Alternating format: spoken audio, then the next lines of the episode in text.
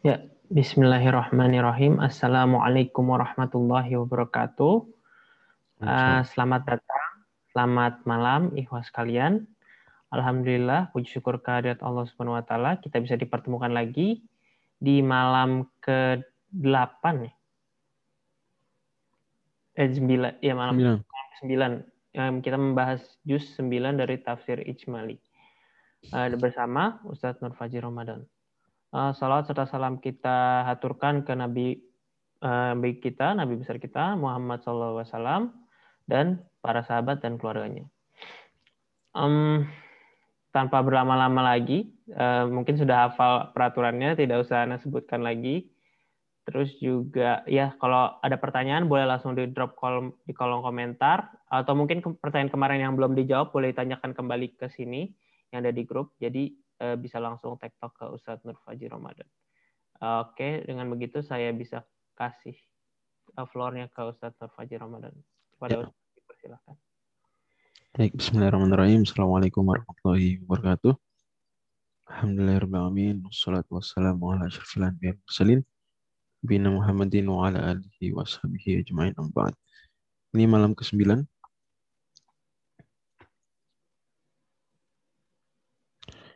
Dan di malam sembilan ini kita insya Allah akan membahas uh, highlight dari juz yang ke-9. Juz yang sebagiannya ada di surat Al-A'raf dan sebagian ada di surat Al-Anfal. Nah, 75% ada di surat Al-A'raf, 25% di surat Al-Anfal.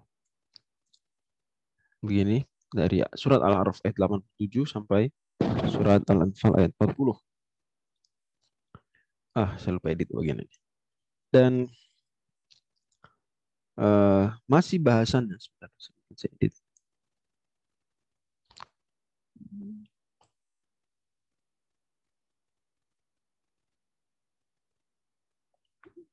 Hmm.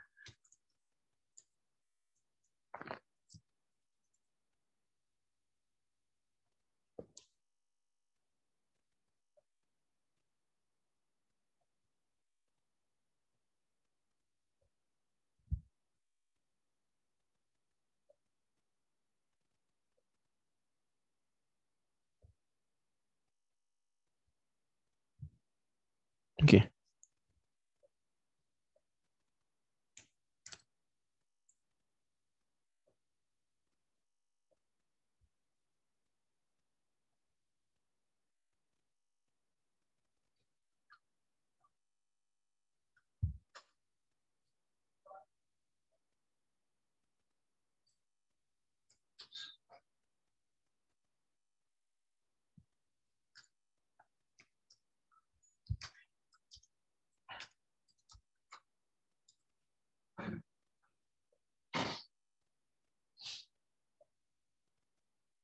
Oke, kelihatan?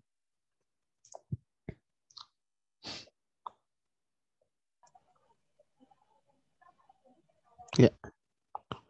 Uh, so kita masih membahas tema besar surat Al-Araf yaitu komparasi antara tauhid dan kemusyrikan. Ditambah tema besar surat Al-Anfal itu konsep meraih kemenangan. Konsep meraih kemenangan. Dan tema besar surat Al-Anfal dan tema besar surat Al-A'raf terkait dari sisi bahwa Allah Subhanahu wa taala ingin menunjukkan ketika orang-orang muslim muslimin berhadapan dengan musyrikin di surat Al-A'raf mulai dari para nabi Nabi Nuh berhadapan dengan musyrikin Nabi Hud, Nabi Soleh kan begitu semua. Kemudian nanti di juz 9 kita akan bertemu Nabi Musa berhadapan dengan Firaun maka akan muncul pertanyaan, bagaimana kemudian meraih kemenangan? Bagaimana konsep? Di situlah surat Al-Anfal menjelaskan. Kata Allah Subhanahu wa taala di uh, atau di juz 9 ini Allah membawakan beberapa ayat tentang akidah di antaranya ayat ciri Nabi Muhammad Shallallahu alaihi wasallam di mana di surat 7 ayat 157 Allah Subhanahu wa taala firmankan alladzina yattabi'una rasulan nabiyyal ummiyal ladzi yajidunahu maktuban indahum fit Taurat fit Taurat ya'muruhum fit Taurah fit Taurat ya'muruhum bil ma'ruf. Yang pertama, ciri Nabi Muhammad sallallahu alaihi wasallam dalam Taurat adalah melakukan amar ma'ruf. Wa 'anil munkar Yang kedua, melakukan nahi mungkar.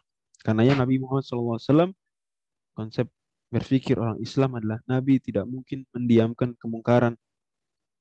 Nabi tidak mungkin mendiamkan kemungkaran. Dari situ maka muncul kaidah sunnah takririyah. Sunnah takririyah adalah sunnah Nabi SAW yang sifatnya Nabi mendiamkan sesuatu. Yang sifatnya Nabi tidak mengomentari sesuatu, tidak melarang sesuatu. Yang terjadi di depan beliau atau sepengetahuan beliau. Seperti Khalid bin Walid bilang, saya makan dop di meja makan bersama Rasulullah SAW. Ini Nabi nggak larang, kalau haram dilarang. Kenapa?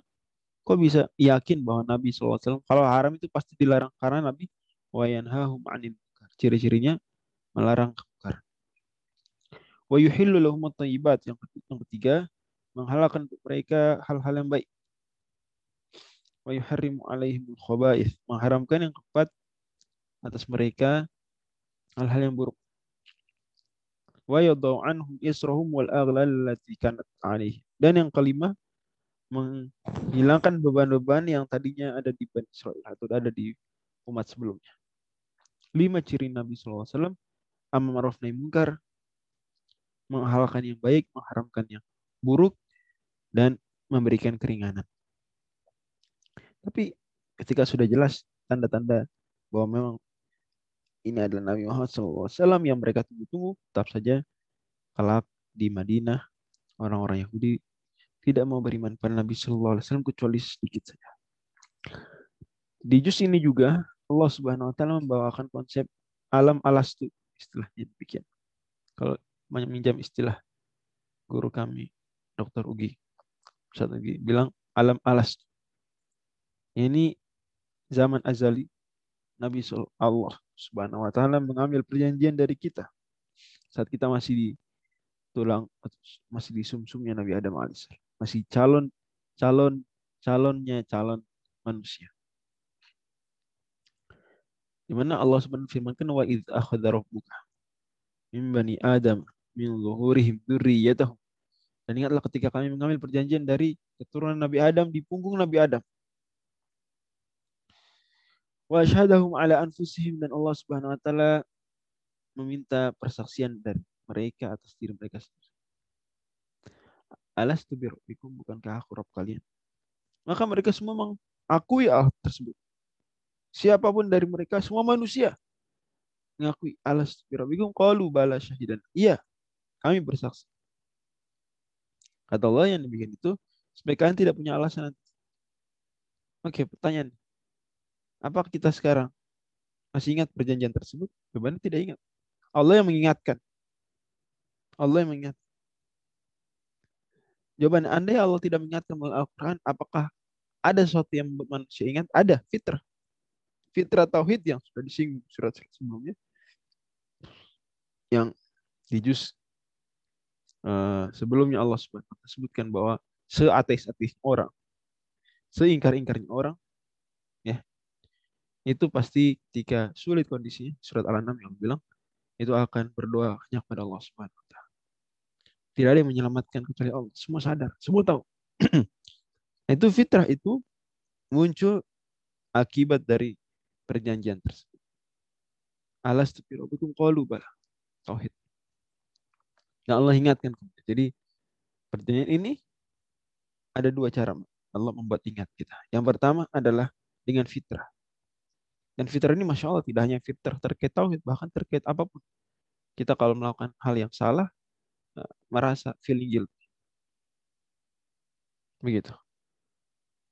Alas tu birabbikum qalu bala. Syahidana. Di antara ayat akidah juga di Yus 9 adalah tentang Asmaul Husna. Kata Allah, walillahil asma'ul husna fad'uhu biha. Ayat 180 surat Al-Araf. Allah memiliki nama-nama yang paling mulia maka berdoalah panggillah Allah Subhanahu wa taala dengan nama-nama tersebut. Fada'uhu biha.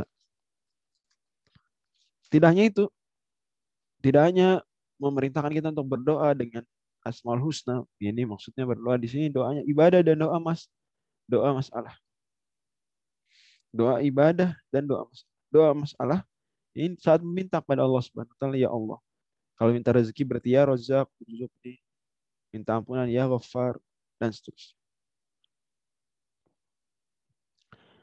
Kemudian doa ibadah, doa ibadah ya ini amalan soleh kita secara umum itu sebetulnya doa.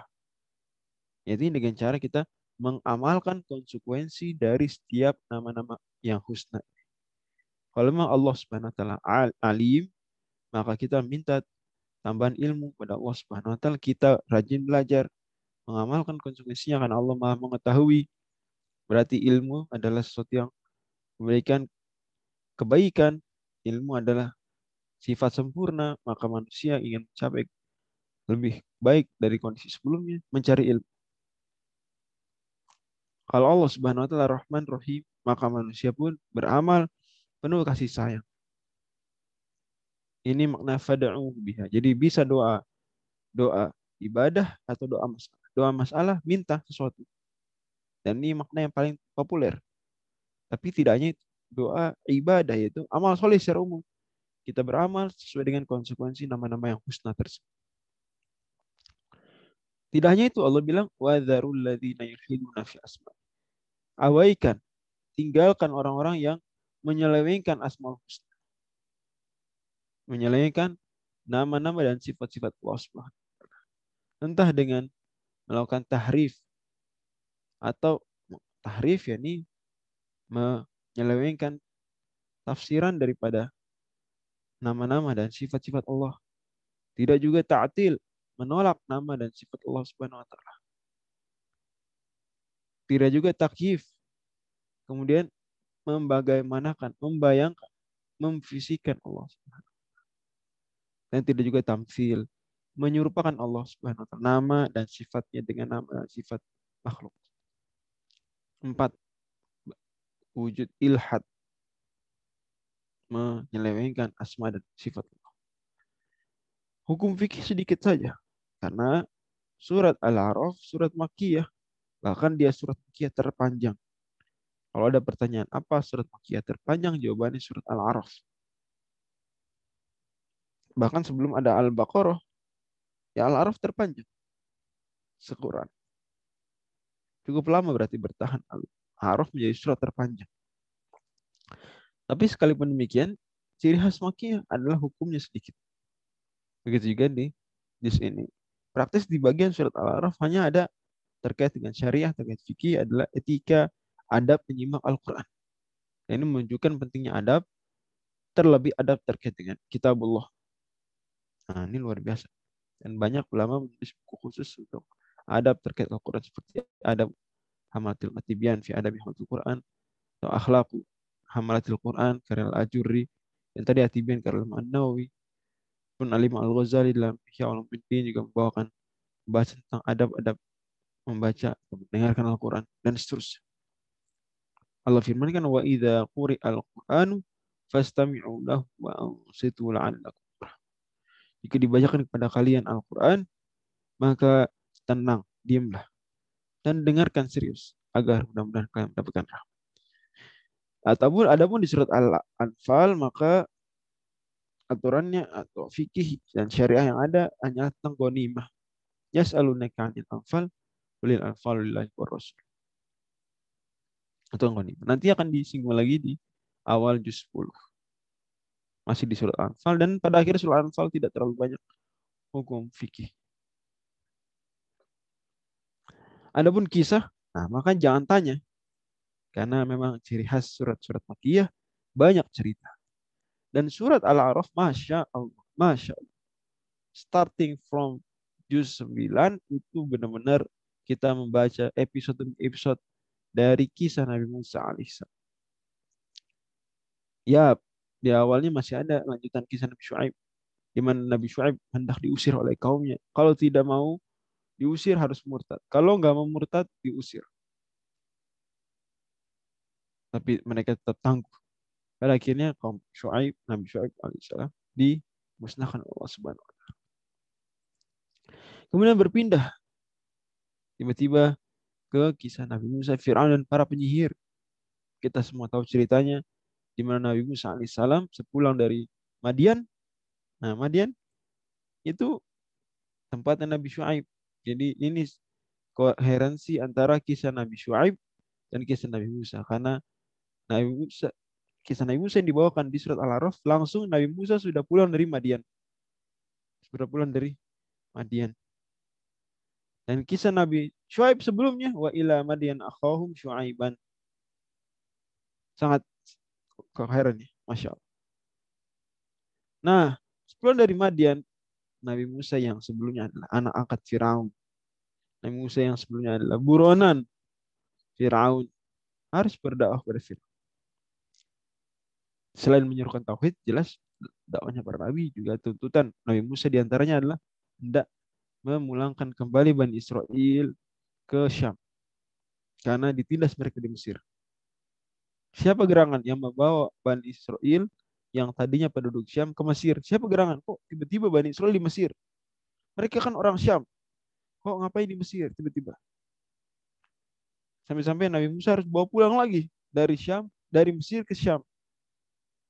Ah, siapa gerangan? Apa sebabnya kok Bani Israel tiba-tiba di Mesir? Hmm. Silakan. Oke, kita lihat. Slavery perbudakan. Jadi Firaun Ramses II, Firaun Nabi Musa itu datang ke Syam gitu terus boyong budak seperti Nebukadnezar? Enggak. Ya, jawabannya betul sekali Bang. Itu ya saudara Airlando dan Hafiz juga karena Nabi Yusuf alaihissalam. Ingat, Nabi Yusuf itu empat generasi di atas Nabi Musa. Nabi Yusuf anak Nabi Yakub. Nabi Yakub tuh yang bernama Israel itu Nabi Yakub. Bani Israel ay the children of Jacob. The children of Jacob. Itu Bani Israel. Anak-anaknya Nabi Israel Nabi Yakub alaihissalam. Kita semua tahu ceritanya nanti akan ada di uh, juz ke 12 dan 13 bahwa Nabi Yusuf alaihissalam terutama di juz 13 ya. Nanti setelah sudah jadi pejabat Mesir, melihat kondisi Syam yang tidak baik ekonominya, maka beliau iba kepada saudara-saudara dan apalagi ayah beliau, kemudian dibawalah ke Mesir. Udah khulu Misra insyaallah. Aminin. Masuklah Mesir insyaallah. Empat generasi berlalu, Bani Israel yang tadinya datang terhormat justru diperbudak oleh bangsa Koptik. Dan memang pada akhirnya kita harus akui bahwa rezim yang bersama Nabi Yusuf dan jika datang Bani Israel, bukan rezimnya bangsa Koptik setelah. Jadi memang ada perebutan kekuasaan. Bangsa Koptik di zaman Nabi Yusuf itu tidak menguasai Mesir. Atau menguasai sedikit tapi bukan di daerah utamanya. Yang menguasai daerah utamanya adalah orang-orang Hiksos istilah. Orang-orang Hiksos bukan orang-orang Mesir pribumi orang-orang Hiksus orang-orang pendatang dari Asia. Makanya di surat Yusuf Allah tidak menyebut penguasa Mesir dengan Firaun. Allah menyebut dengan raja. Karena memang karena memang waktu itu yang berkuasa bukan bangsa Koptik tapi bangsa Hiksos dan bangsa Hiksos tidak menyebut raja-raja mereka dengan Firaun dengan Feroh. Berbeda dengan bangsa Koptik. Nanti bangsa Koptik merebut lagi kekuasaannya dari bangsa Hiksos dan menjadi pimpinan Mesir lagi dan turun temurun, di situlah kemudian Bani Israel berubah statusnya dari orang yang terhormat bersama bangsa Hiksos, tiba-tiba menjadi budak, dia berbudak oleh bangsa Koptik. Nabi Musa alaihissalam, ya tuntutan tuntutan beliau adalah minta Bani Israel diboyong ke Syam, balik lagi ke Syam. Tapi Nabi atau Fir'aun enggan karena ini aset. Ya, ingin beliau perbudak. Ya atau ingin dia perbudak. Untuk bangun proyek-proyek mercusuar Firaun. Piramid Sphinx dan sejenisnya Belis. Jika cerita kemudian Firaun minta tanda mana? Tanda kekuasaan Tuhan kamu.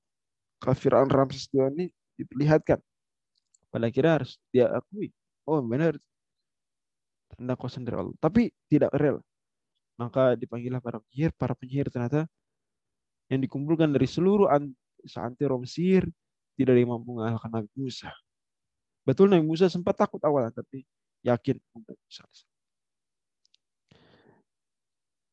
Kisah selanjutnya di ayat 127 dan sampai 136 adalah Firaun dan para pemuka kerajaan diazab.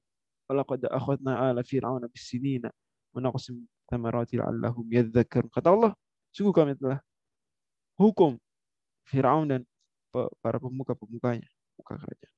Bis sini dengan baca kekeringan. Agar mereka sadar. Tidak hanya itu juga fa'arsalna alaihim tufana. Kami kirimkan banjir. Wal jaroda. Belalang-belalang. Di rumah mereka banyak belalang. Wal kummala. Ada banyak kutu. Waddafaja. Banyak katak di rumah mereka. Wadama. Air minum mereka semua berubah jadi darah. Sebagai tanda kuasa Allah SWT yang jumlahnya pada Fir'aun. Fir'aun tersiksa. Dan setiap kali datang azab, Fir'aun minta kepada Nabi Musa, Udu ulana rabbaka ma ahida indak. Lain kasyafta anna rijzal min laka wa nursilanna bani Israel. Tolonglah Musa. Baru ditimpa satu musibah, satu azab.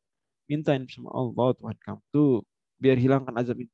Nabi Musa berdoa hilangkan azab. Ya. Hilang. Tapi mereka kembali burha, kembali musyrik. Masalahnya bukan pada orang yang ketika kena azab, kena siksaan, atau kena hal-hal yang tidak mengenakan. Kemudian taubat, kembali kepada Allah jadi orang soleh. Bukan itu, itu justru terpuji, justru terpuji.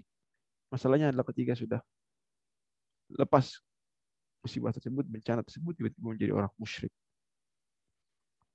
Ayat 137 sampai 141 bicara tentang Exodus.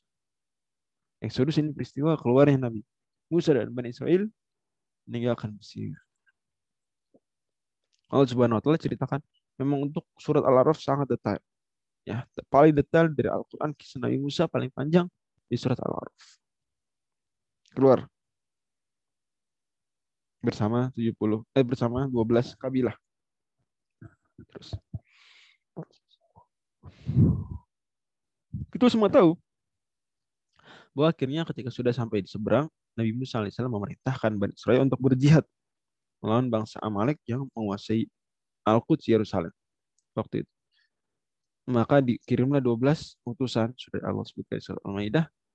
Tapi 10 malah enggan berjihad hanya dua yang mau berjihad. Malah kemudian kebanyakan Bani Israel menghina dalam tanda kutip mencemooh Nabi Musa mengatakan idhab anta rabbuka faqad lain hauna qaidun sana jihad aja sama Allah berdua kita di sini duduk-duduk aja nah singkat cerita kemudian akhirnya mereka Nabi Musa doakan agar dibuat nyasar di mereka. Betul dibuat nyasar 40 tahun. Kata Buya Hamka dalam tafsir beliau 40 tahun ini hikmahnya adalah agar generasi yang mentalnya terjajah, mental bangsa terjajah tersebut tergantikan dengan generasi baru yang soleh, yang kuat mental. Nah, dan betul adanya nanti akan ada saatnya mereka menaklukkan Bani eh, menaklukkan Al-Quds, membebaskan Al-Quds.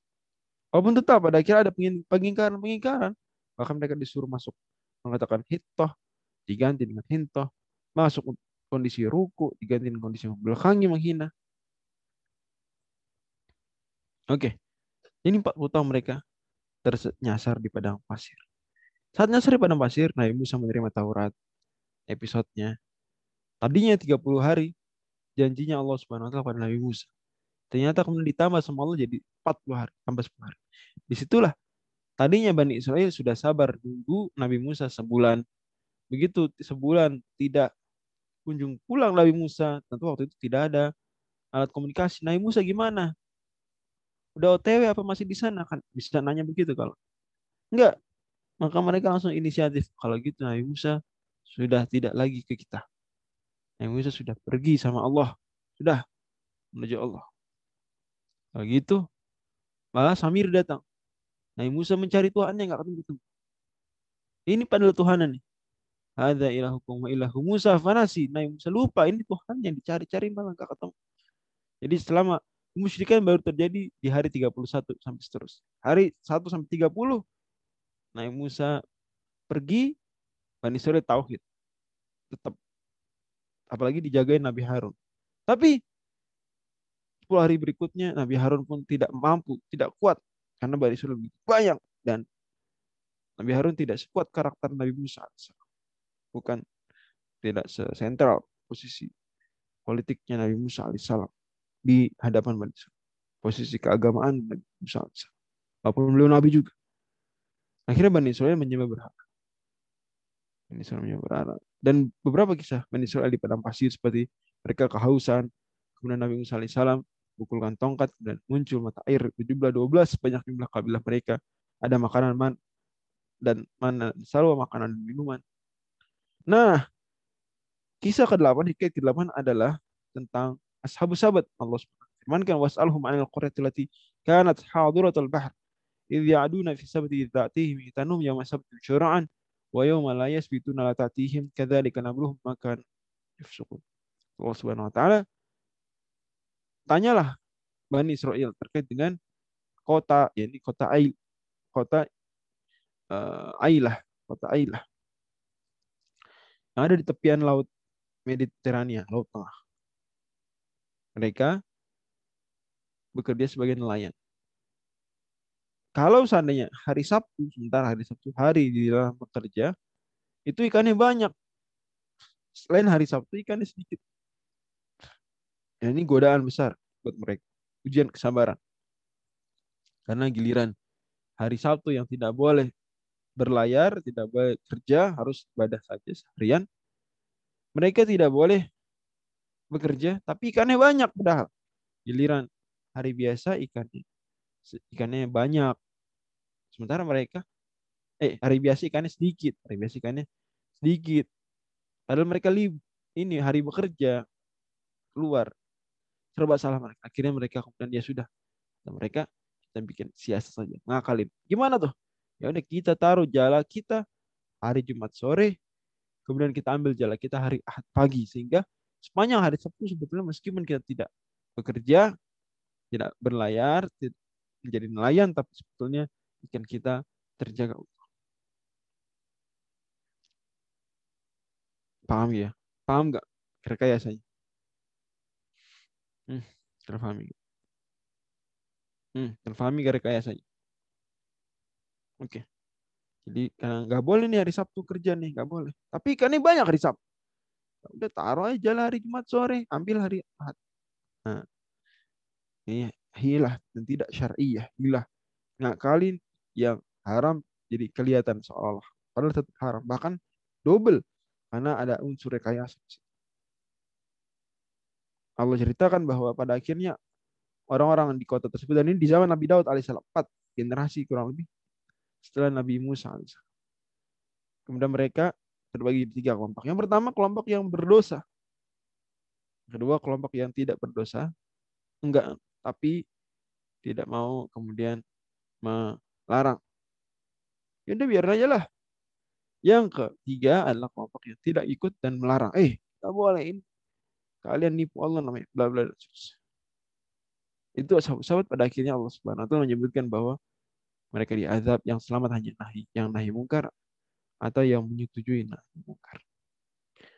Kisah kesembilan adalah kisah Balaam, kisah tragis. Seorang yang tadinya dikader Nabi Musa alaihissalam menjadi salah satu ulama, ternyata malah tergoda godaan Fir'aun sehingga mak mendoakan jelek untuk Nabi Musa alaihissalam. Kata Allah SWT akhirnya Bal'am dihukum lidahnya terus menjulur. Kama salu kama sal kalb perumpamaan. Bal'am mohon maaf anjing. Intahmil aliyal has au has. Kamu bawa sesuatu kepada dia untuk dimakan, dia julurkan lidah. Kamu tidak kasih, dia julurkan lidah juga. Menyedihkan sekali. Bal'am. Kata Allah, walau syi'na la rafa'nahu biha. Sebenarnya kalau kami mau, kami bisa tinggikan kedudukan dengan Al-Quran walakinahu akhladil ardi wattaba hawah tapi dia mengikuti hawa nafsu dan cenderung suka hal-hal yang rendah dari kehidupan. Semua tadi di surat Al-Araf. Di surat Al-Anfal kisah-kisah perang Badar. Kama akhrajaka rabbuka min baitika bil haqqi wa inna fariqam minina lakarihun. Allah Subhanahu wa taala, Rasul membagi pasukan Islam jadi dua. Satu untuk menghadapi Abu Sufyan yang merupakan kafilah dagang. Yang dua untuk menghadapi pasukan Abu Jahal yang merupakan pasukan perang. Para sahabat lebih suka menghadapi Abu Sufyan selain Abu Sufyan bawa harta banyak juga karena dia tidak bawa senjata yang berarti. Abu Jahal tidak, udah nggak bawa harta banyak, bawa senjata banyak, ngerikan. Tapi kemudian kita semua tahu bagaimana sudahannya Allah Subhanahu wa firmankan, rabbakum." Ketika kalian istighatsah minta pada Allah Subhanahu Fastajaba lakum Allah kabulkan kalian maka Allah utus seribu malaikat untuk bantu Nabi dan para sahabat. Perang Badar kemudian Allah Subhanahu wa taala sebutkan turunkan surat Al-Anfal dan menunjukkan betapa pentingnya perang Badar dan memang ia salah satu perang paling menentukan untuk sejarah umat Islam. Andai kalah, ya mungkin cerita tidak seperti sekarang. Baik, itu dia apa yang bisa kita renungi dan ambil hikmahnya dari juz ke-9.